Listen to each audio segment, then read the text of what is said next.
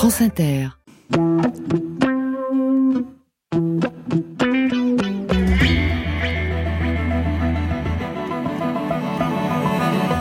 là, c'est-à-dire que j'ai mon cœur qui bat à 100 à l'heure.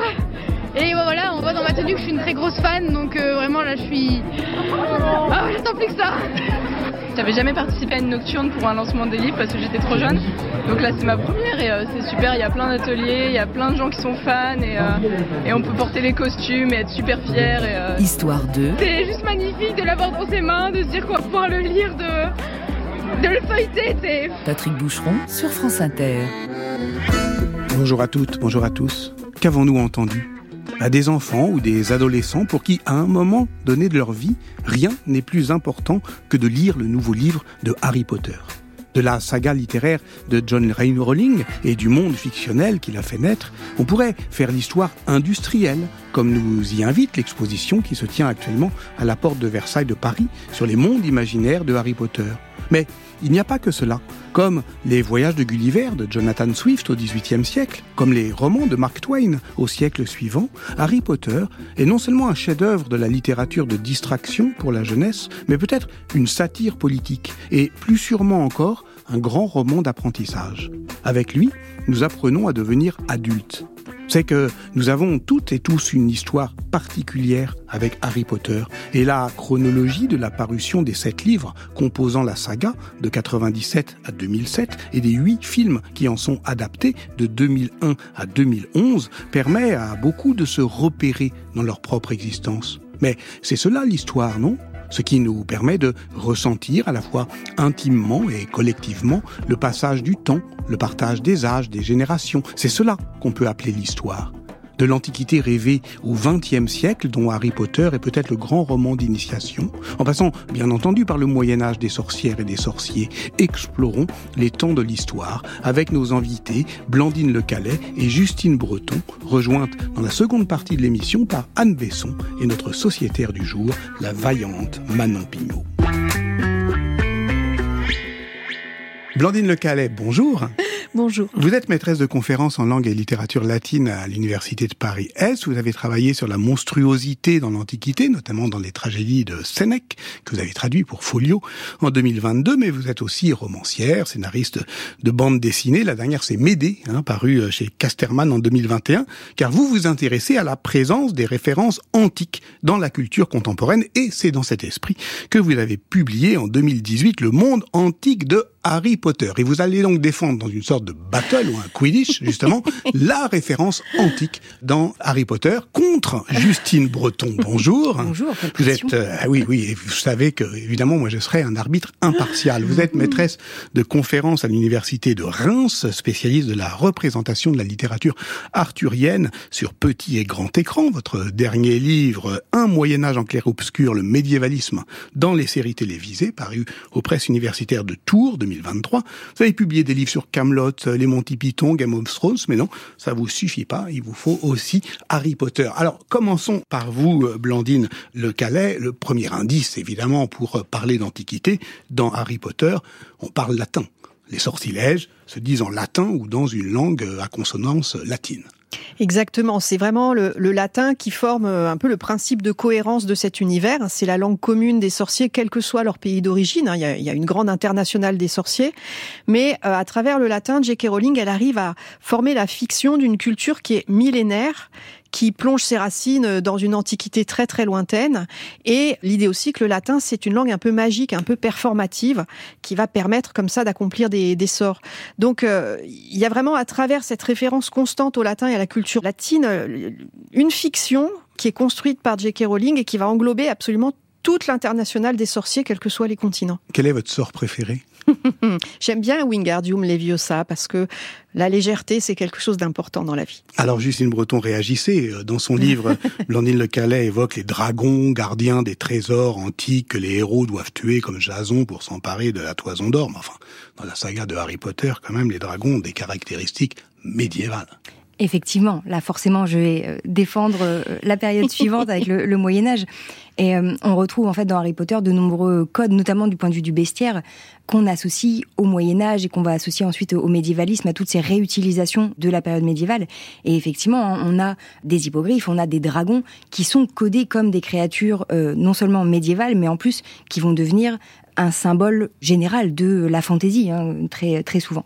Donc on va avoir ces éléments qui infusent constamment le quotidien des personnages à partir du moment où ils sont dans le monde des sorciers. Et là, c'est le Moyen Âge qui ressort. Dans l'exposition que vous pouvez voir actuellement et jusqu'au 1er octobre à la porte de Versailles de Paris, justement, on voit des baguettes, hein, différentes baguettes de sorciers avec euh, leurs différentes essences, euh, saule, chêne, palissandre. Et c'est la baguette qui choisit le sorcier et pas l'inverse. Et là, on est peut-être plutôt dans l'Antiquité. Hein. On pense évidemment à Circé qui transforme ses compagnons en, porcs. Il y a beaucoup de baguettes magiques dans l'Antiquité. La plus célèbre, c'est sans doute celle de Circé, évidemment.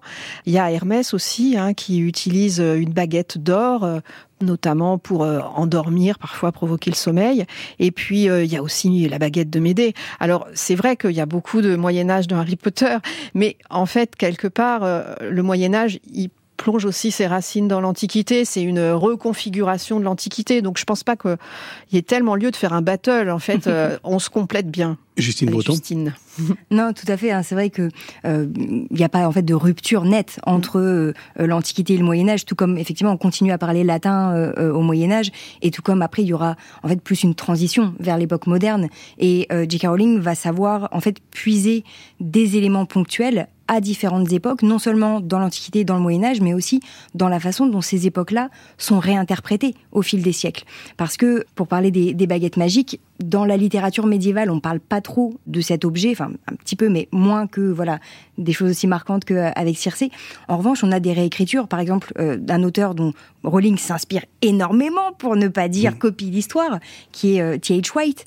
Et T.H. White écrit l'histoire mm. du roi Arthur et il donne à ce personnage de Merlin euh, une baguette de Lignum Vitae. Il va faire tout un, un, développement sur cette importance du bois et de la l'harmonie entre la baguette et le sorcier. Alors sur la baguette justement, je voudrais vous faire écouter euh, un extrait d'un séminaire que le philosophe Jean-Claude Milner a consacré à cette question lors euh, d'une rencontre de la revue La règle du jeu à l'occasion de la parution de son livre très sérieux Harry Potter à l'école des sciences morales et politiques. Écoutez-le. Il y a un magasin où on vend des baguettes magiques. On a la date de création de ce magasin qui existe de manière continue depuis sa création, qui a, on a vendu des baguettes magiques de la même manière pour les mêmes besoins aux sorciers depuis cette date. Or, cette date date du IVe siècle avant Jésus-Christ et c'est marqué. Ça veut dire quoi?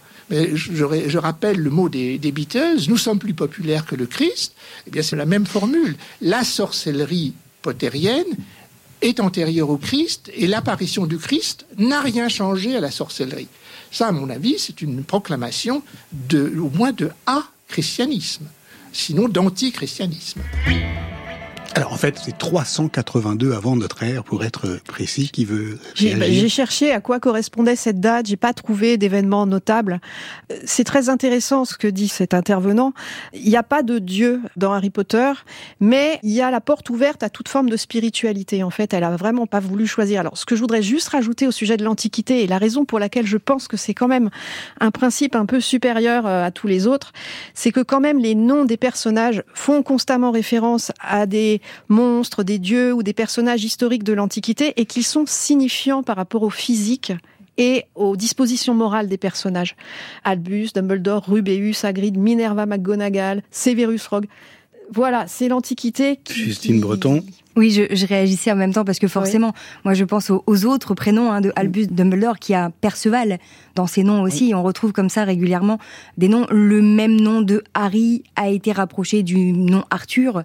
Donc on a des parallèles un peu plus ténus à l'arrière-plan en fait. Le Moyen Âge essaye de se refaire une place aussi dans l'onomastique. Mais dans tous les cas, Antiquité ou Moyen Âge, il est passé euh, au filtre du, du, contemporain. Bien sûr qu'il y a des sorcières dans la saga de Harry Potter et dans le Quidditch à travers les âges aussi. Mais euh, euh Rowling raconte l'histoire, par exemple, de Jocunda Sykes. Ça, je, je l'ai lu euh, dans votre livre, qui a traversé l'Atlantique sur un balai euh, volant en, en, 1935. Alors, on pourrait parler effectivement de, son prénom, hein, Jocunda, euh, la Joconde, une sorte de Léonard de Vinci en jupon. Mais justement, la saga Harry Potter, elle est contemporaine de la mythologie contemporaine des sorcières qu'incarne aujourd'hui, par exemple, Mona Chollet, hein, la puissance invaincue des femmes. Et au fond, le vrai modèle féminin, c'est euh, Amelia euh, Earhart, qui est la première femme britannique qui a euh, seule traversé l'Atlantique en avion en 1932, je crois. Alors, ce qu'il y a d'intéressant dans la saga, c'est qu'il y a une relative égalité entre hommes et femmes. C'est-à-dire que les femmes ont accédé très tôt à des responsabilités politiques. On trouve des ministres femmes de la magie dans les siècles passés. Et donc, euh, J.K. Rowling, euh, bon, bien que ce soit une société qui pose plein de problèmes sur le plan politique, hein, euh, au niveau démocratique, etc. Mais pour ce qui est de, des relations entre sexes, on a l'impression d'un relatif égalitarisme. Ah oui, parce que ça, Justine Breton, mm. on savait déjà que les filles travaillaient mieux à l'école, donc école des sorciers mm. compris, mais enfin quand même, Hermione est, la plus appliquée et d'une certaine manière, on pourrait dire, dans une sorte d'histoire un peu dégenrée de d'Harry Potter, qu'il parvient à l'âge adulte en acceptant euh, sa part féminine finalement. en arrêtant de faire le gamin, enfin on adore Ron, il hein, n'y a pas de problème avec ça. Enfin, franchement, euh, ce sont quand même les filles qui dominent dans Harry Potter. Alors les filles qui dominent, même si Rowling puisse quand même, enfin reprend quand même certains stéréotypes. Euh, voilà, le la bonne élève, c'est effectivement Hermione qui va être un archétype de rat bibliothèque, qui préfère les livres euh, à euh, n'importe quelle interaction humaine globalement. Et à l'inverse, on va avoir effectivement le personnage de Ron, qui est l'image de voilà boys will be boys. Hein, il va faire des bêtises et être un petit peu toujours à côté de la plaque, mais très drôle et très attachant par là. Et Harry est celui qui va essayer donc justement de concilier ces deux extrêmes, à la fois le côté intellectuel incarné par Hermione et le côté plus aventurier et un peu aussi casse-cou euh, involontairement représenté par Ron. Et ce qui fait de Harry un héros, c'est que justement il arrive à concilier une part traditionnellement féminine et une part codée plus masculine. Alors vous l'avez dit, Blandine Le Calais, il y a évidemment une part de satire politique, c'est important, c'est le cœur aussi du livre de, de Jean-Claude Milner dans Harry Potter. Intéressons-nous au personnage euh, de Voldemort mort. Alors, d'une certaine manière, ça va dans votre sens. Hein. C'est un avatar euh, d'Hadès. Sa baguette est en if, euh, qui est associé, en tout cas dans l'Antiquité, au, dieu funèbre. Son nom, peut-être, Volo, euh, vient rappeler ce que c'est qu'un pouvoir tyrannique, cet orgueil démesuré que les Grecs appelaient l'ubris, justement, qui est dans l'Antiquité le rejet de la part euh, humaine. Mais voilà, quand Dumbledore euh, explique à Harry que Voldemort est, prisonnier de la peur qu'il inspire aux autres, eh ben, euh, il énonce le paradoxe platonicien du, du tyran, hein, c'est-à-dire son irréductible solitude et le fait que bah, qu'il est esclave et bourreau de lui-même. Mais vous avez quasiment tout dit en réalité. oui, c'est tout à fait ça. Voldemort, c'est vraiment un personnage hyper intéressant. Comme vous le disiez, il, incarne le paradoxe du tyran.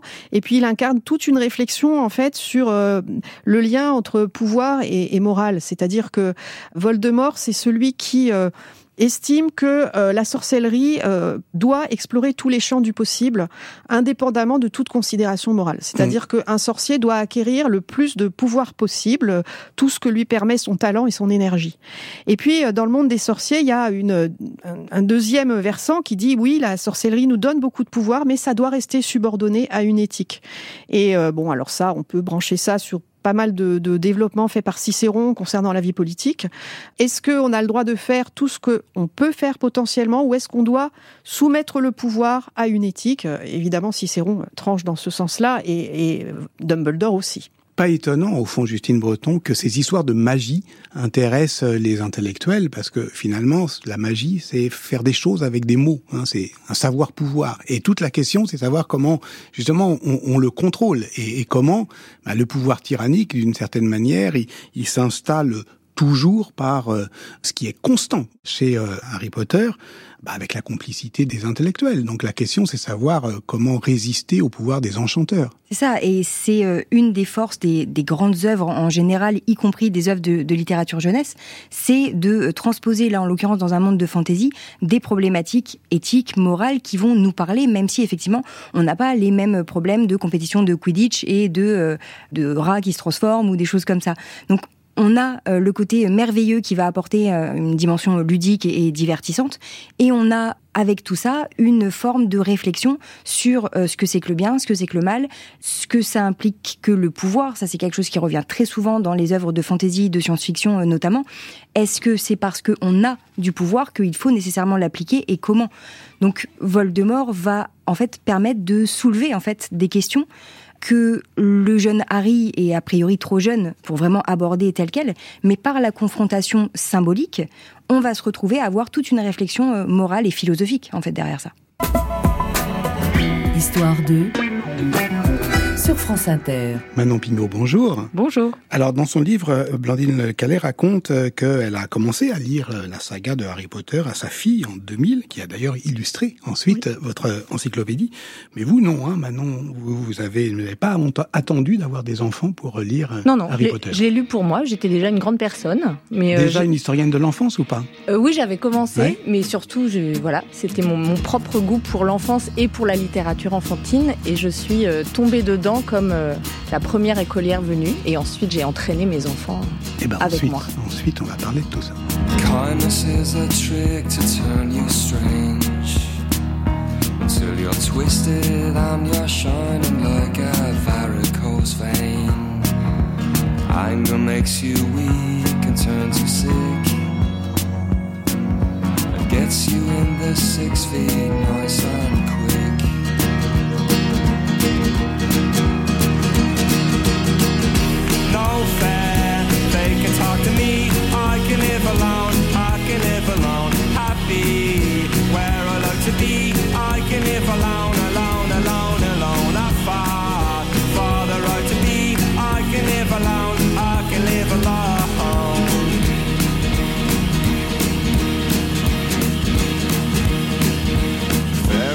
the finger.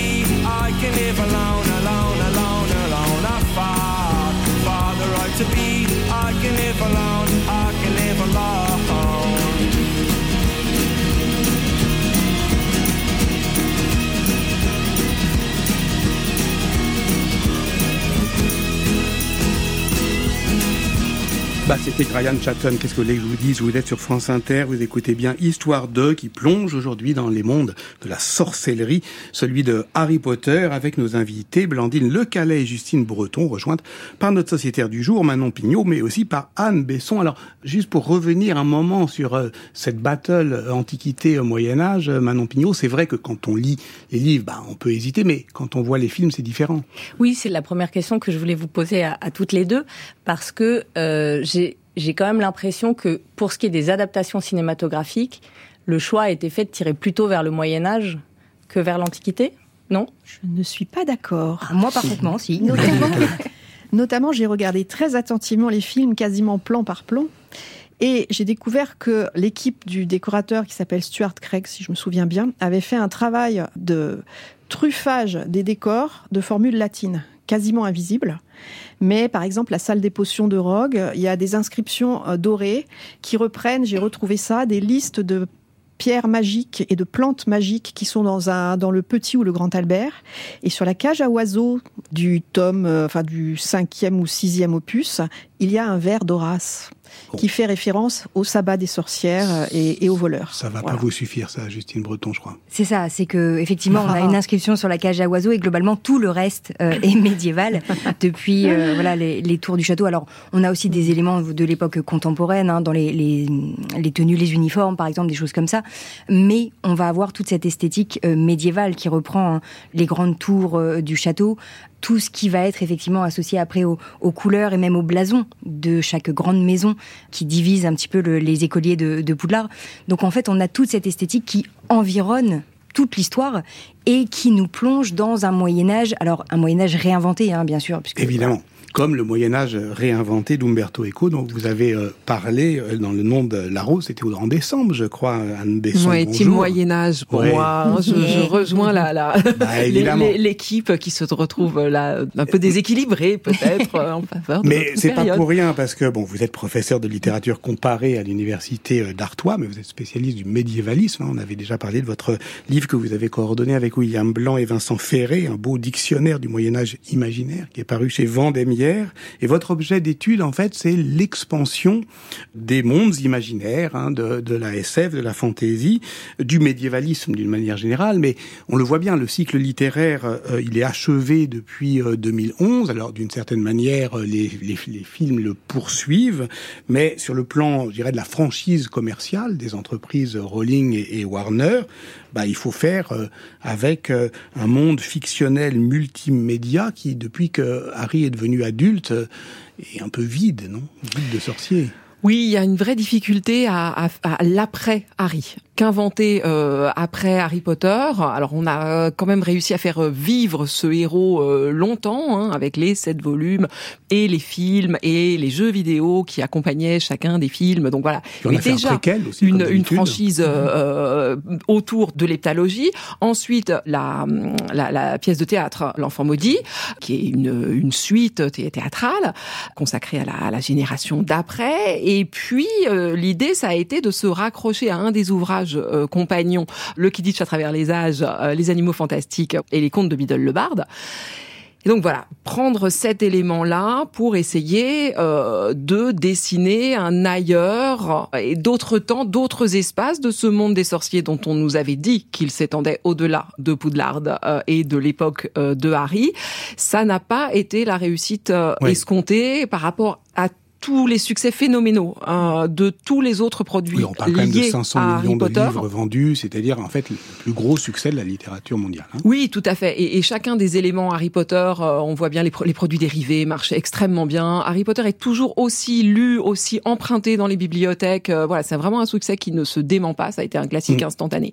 Mais l'extension du monde n'a pas fonctionné comme prévu. Il n'a pas semblé aussi dense et aussi cohérent que l'était l'œuvre de départ. Mais d'une certaine manière, les, lecteurs prennent euh, le relais parce que si l'œuvre est achevée, si elle échappe à son autrice, et d'ailleurs certaines de ses prises de position la, chassent un peu de son propre univers, c'est que justement la communauté de lectrices et de lecteurs organise ce que vous appelez, Anne Besson, dans votre livre Les, pouvoirs de l'enchantement, un rejet de l'autorité narrative. C'est-à-dire que d'une certaine manière, il n'y a plus vraiment besoin d'elle. Oui, tout à fait. Ça, ça s'est fait de manière euh, assez progressive, puisqu'elle avait quand même réussi cet exploit de mener à bien euh, le projet qu'elle s'était euh, donné, de le mener dans les délais qu'elle avait, de, et sans beaucoup de rejet de la fin qu'elle avait proposée. Il y a eu des, des discussions sur l'épilogue, mais globalement, c'est une grande réussite. Et puis progressivement, en raison de, de prise de position sur euh, d'abord des ajouts à son propre monde, euh, comme la fameuse révélation de l'homosexualité de Dumbledore a posteriori. Elle a laissé entendre qu'il y avait dans son œuvre euh, place euh, pour des choses cachées, pour Mm. d'autres interprétations. Or, en faisant ça, elle légitimait, elle faisait à son tour quelque chose que les fanfictions euh, faisaient euh, depuis le départ, à savoir inventer euh, des destins parallèles euh, des personnages, inventer d'autres appariements possibles euh, des couples, euh, inventer des univers alternatifs où ils auraient été autres euh, que ce qu'elle avait imaginé. Et donc, en, en rejoignant ce jeu-là, ce cœur-là, elle n'était plus qu'une voix parmi d'autres. Et aujourd'hui, elle a été exclue euh, du, du, en raison de, de la grande discordance de ses prises de position par rapport à, aux valeurs euh, porté par le reste de sa communauté. En tout cas, ça ouvre maintenant, Pignot, euh, la voie à des réappropriations contemporaines de Harry Potter, des personnages de l'univers, y compris dans les milieux politiques, féministes, etc. Oui, euh, il y a plein de, de, de, formes en fait de réappropriation. Euh, il y a effectivement, euh, je, je, je, me faisais la réflexion que dans les manifestations féministes depuis, euh, on va dire, 5-6 ans, il n'y a pas eu de manif où il n'y a pas au moins une fois une pancarte sans Hermione, Harry serait mort au premier épisode. Et on en ce parlait qui ce qui est vrai mais comme vous le disiez comme le disait Justine c'est vrai aussi pour Ron. Donc euh, voilà c'est une c'est une lecture en fait c'est une lecture. Et puis il y a aussi toutes les réappropriations enfantines. Et peut-être on pourrait revenir un tout petit peu là-dessus puisque vous l'avez dit hein, c'est un succès planétaire. Mm. mais c'est aussi un succès de de retour à la lecture de générations entières y compris et donc, euh, par exemple, si je prends l'exemple français, de l'éducation nationale qui va saisir cette opportunité. Et Harry Potter, il est aussi lu en classe, étudié en classe, en lecture suivie à l'école primaire, parce que il y a une, une force de d'adhésion qui fait que voilà. Et puis il y a tous les les Lego, euh, hein, qui font que, un peu comme vous le disiez, Anne, euh, les enfants vont se réapproprier le monde et l'univers d'Harry Potter, mais créer leurs propres histoires et leurs propres suites. Alors, les enfants, justement, c'est ça qui est intéressant. Parlons-en un petit peu, cette question de, du, du roman d'initiation qui a euh, sa grande tradition. D'ailleurs, dans la littérature anglaise, je citais Swift, Mark Twain, et d'une certaine manière, en France, on, on, prend moins au sérieux euh, cette littérature de divertissement euh, jeune adulte. Mais dans le Club des Cinq, par exemple, les personnages, eh ben, ils sont, ont toujours le, le, même âge. Et il y a un livre d'Isabelle Cani qui est intéressant là-dessus, qui oppose Peter Pan, qui incarne le rêve d'une enfance perpétuelle, par opposition à une société victorienne qui, elle, évidemment, est écrasée par le sérieux, alors que Harry Potter, d'une certaine manière, Justine Breton, c'est l'inverse. Finalement, il tourne le dos à sa propre enfance parce que, au fond, l'irresponsabilité des, adultes l'accable. Quoi, c'est pas le Neverland de Peter Pan qui est une enfance continuée. Non, au fond, les valeurs de Harry Potter, c'est le sérieux, c'est la lucidité. Il veut devenir adulte. Alors, il veut devenir adulte, mais c'est aussi une nécessité au sens où euh, Harry euh, reprend des codes de personnages de contes. Euh, c'est un orphelin qui, en plus, est soumis à une prophétie qui renvoie vraiment à quand il était bébé. C'est-à-dire que on a une forme de traumatisme quand il était vraiment très jeune qui le marque pendant très longtemps. Et ce n'est qu'en acceptant ça qu'il va pouvoir progresser petit à petit. Et ce qui est intéressant, c'est que l'œuvre nous montre au fur et à mesure hein, des années scolaires, non seulement comment il, il évolue, comment il grandit avec euh, tous les autres personnages hein, qui ont son âge, mais ce qui est intéressant, c'est que ce développement est fait en parallèle du lectorat, qui lui-même grandit euh, au fur et à mesure. Pour ceux qui sont nés, euh, là, la fameuse génération Harry Potter qui a grandi avec les textes, ils avaient globalement à peu près le même âge que les héros au début de la saga, et ils ont attendu, euh, encore une fois, chaque année, un nouveau livre grandissant avec les personnages. Ça a été votre cas d'ailleurs, Blandine Le Calais. Vous oui. parlez de ce rapport avec votre fille, vous commencez en 2000, mmh. elle grandit, elle enfin, finit mon par fils et ma fille, oui. ils avaient 5 et 3 ans quand j'ai commencé.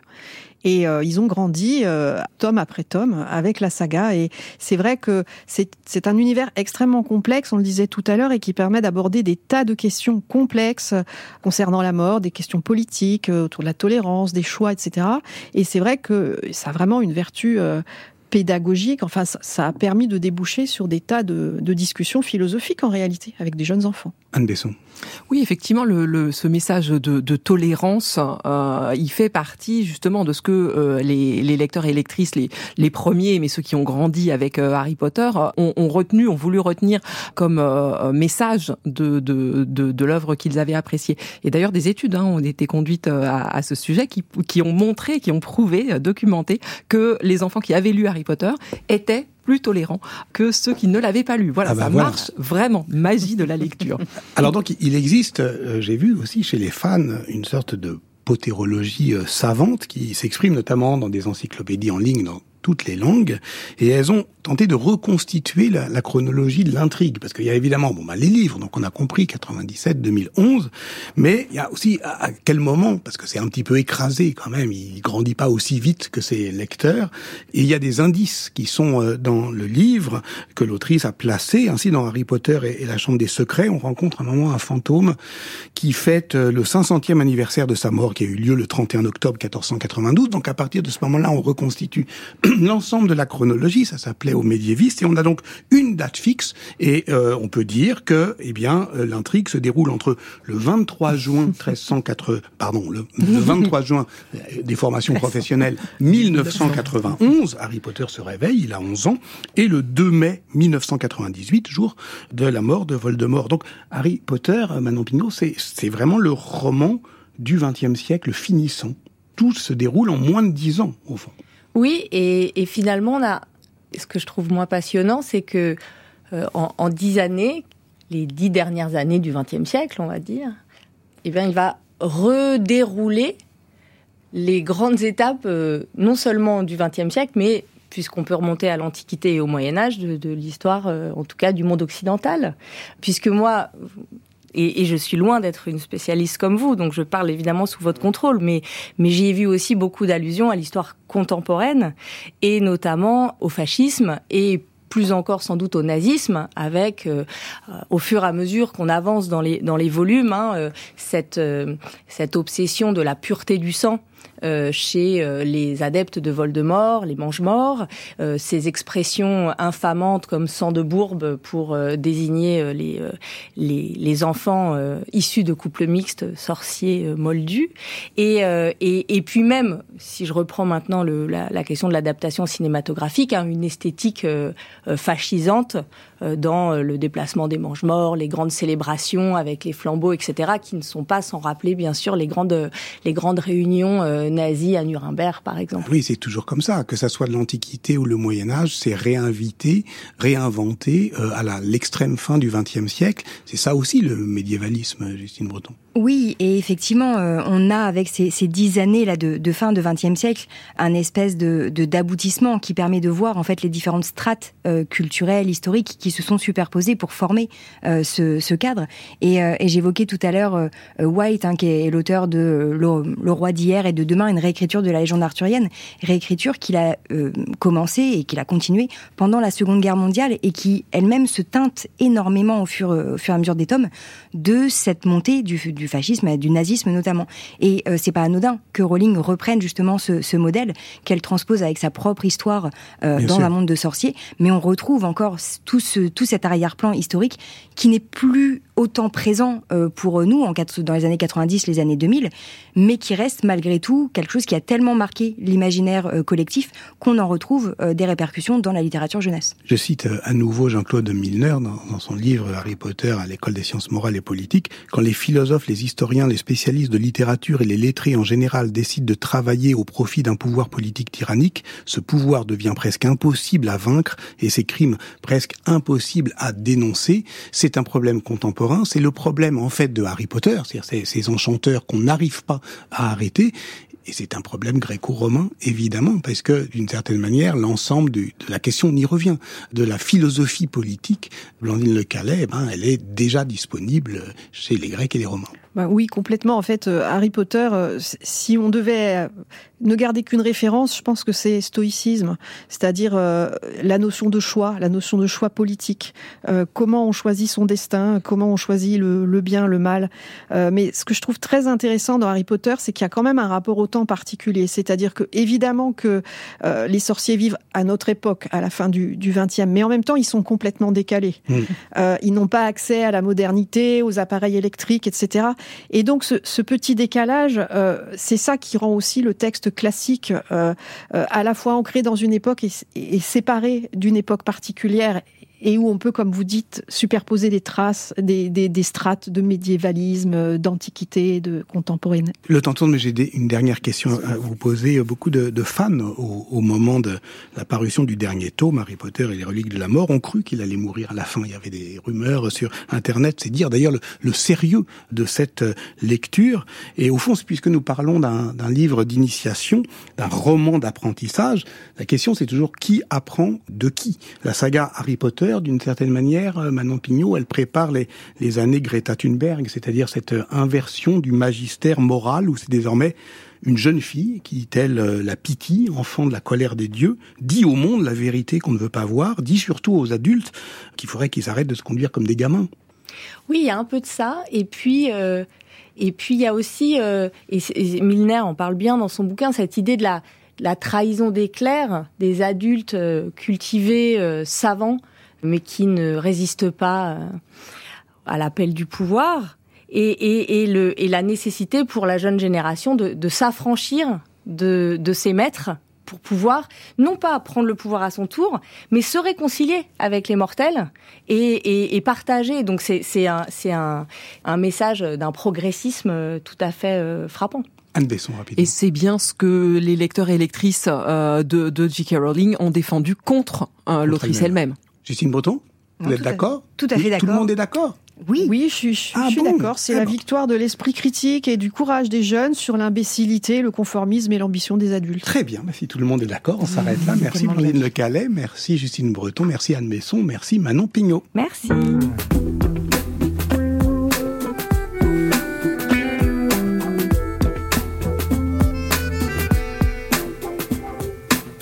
Émission a été préparée par Ophélie Vivier et réalisée par Jérôme Boulet, à la technique Paola Collin. Vous retrouverez toutes les références bibliographiques à la page de notre émission sur, sur le site de France Inter. La semaine prochaine, eh bien, nous partons pour le nouveau Musée national de l'histoire de l'immigration avec les commissaires de son exposition permanente, Camille Schmoll, Emmanuel Blanchard et Delphine Diaz. Très bon dimanche à toutes et tous.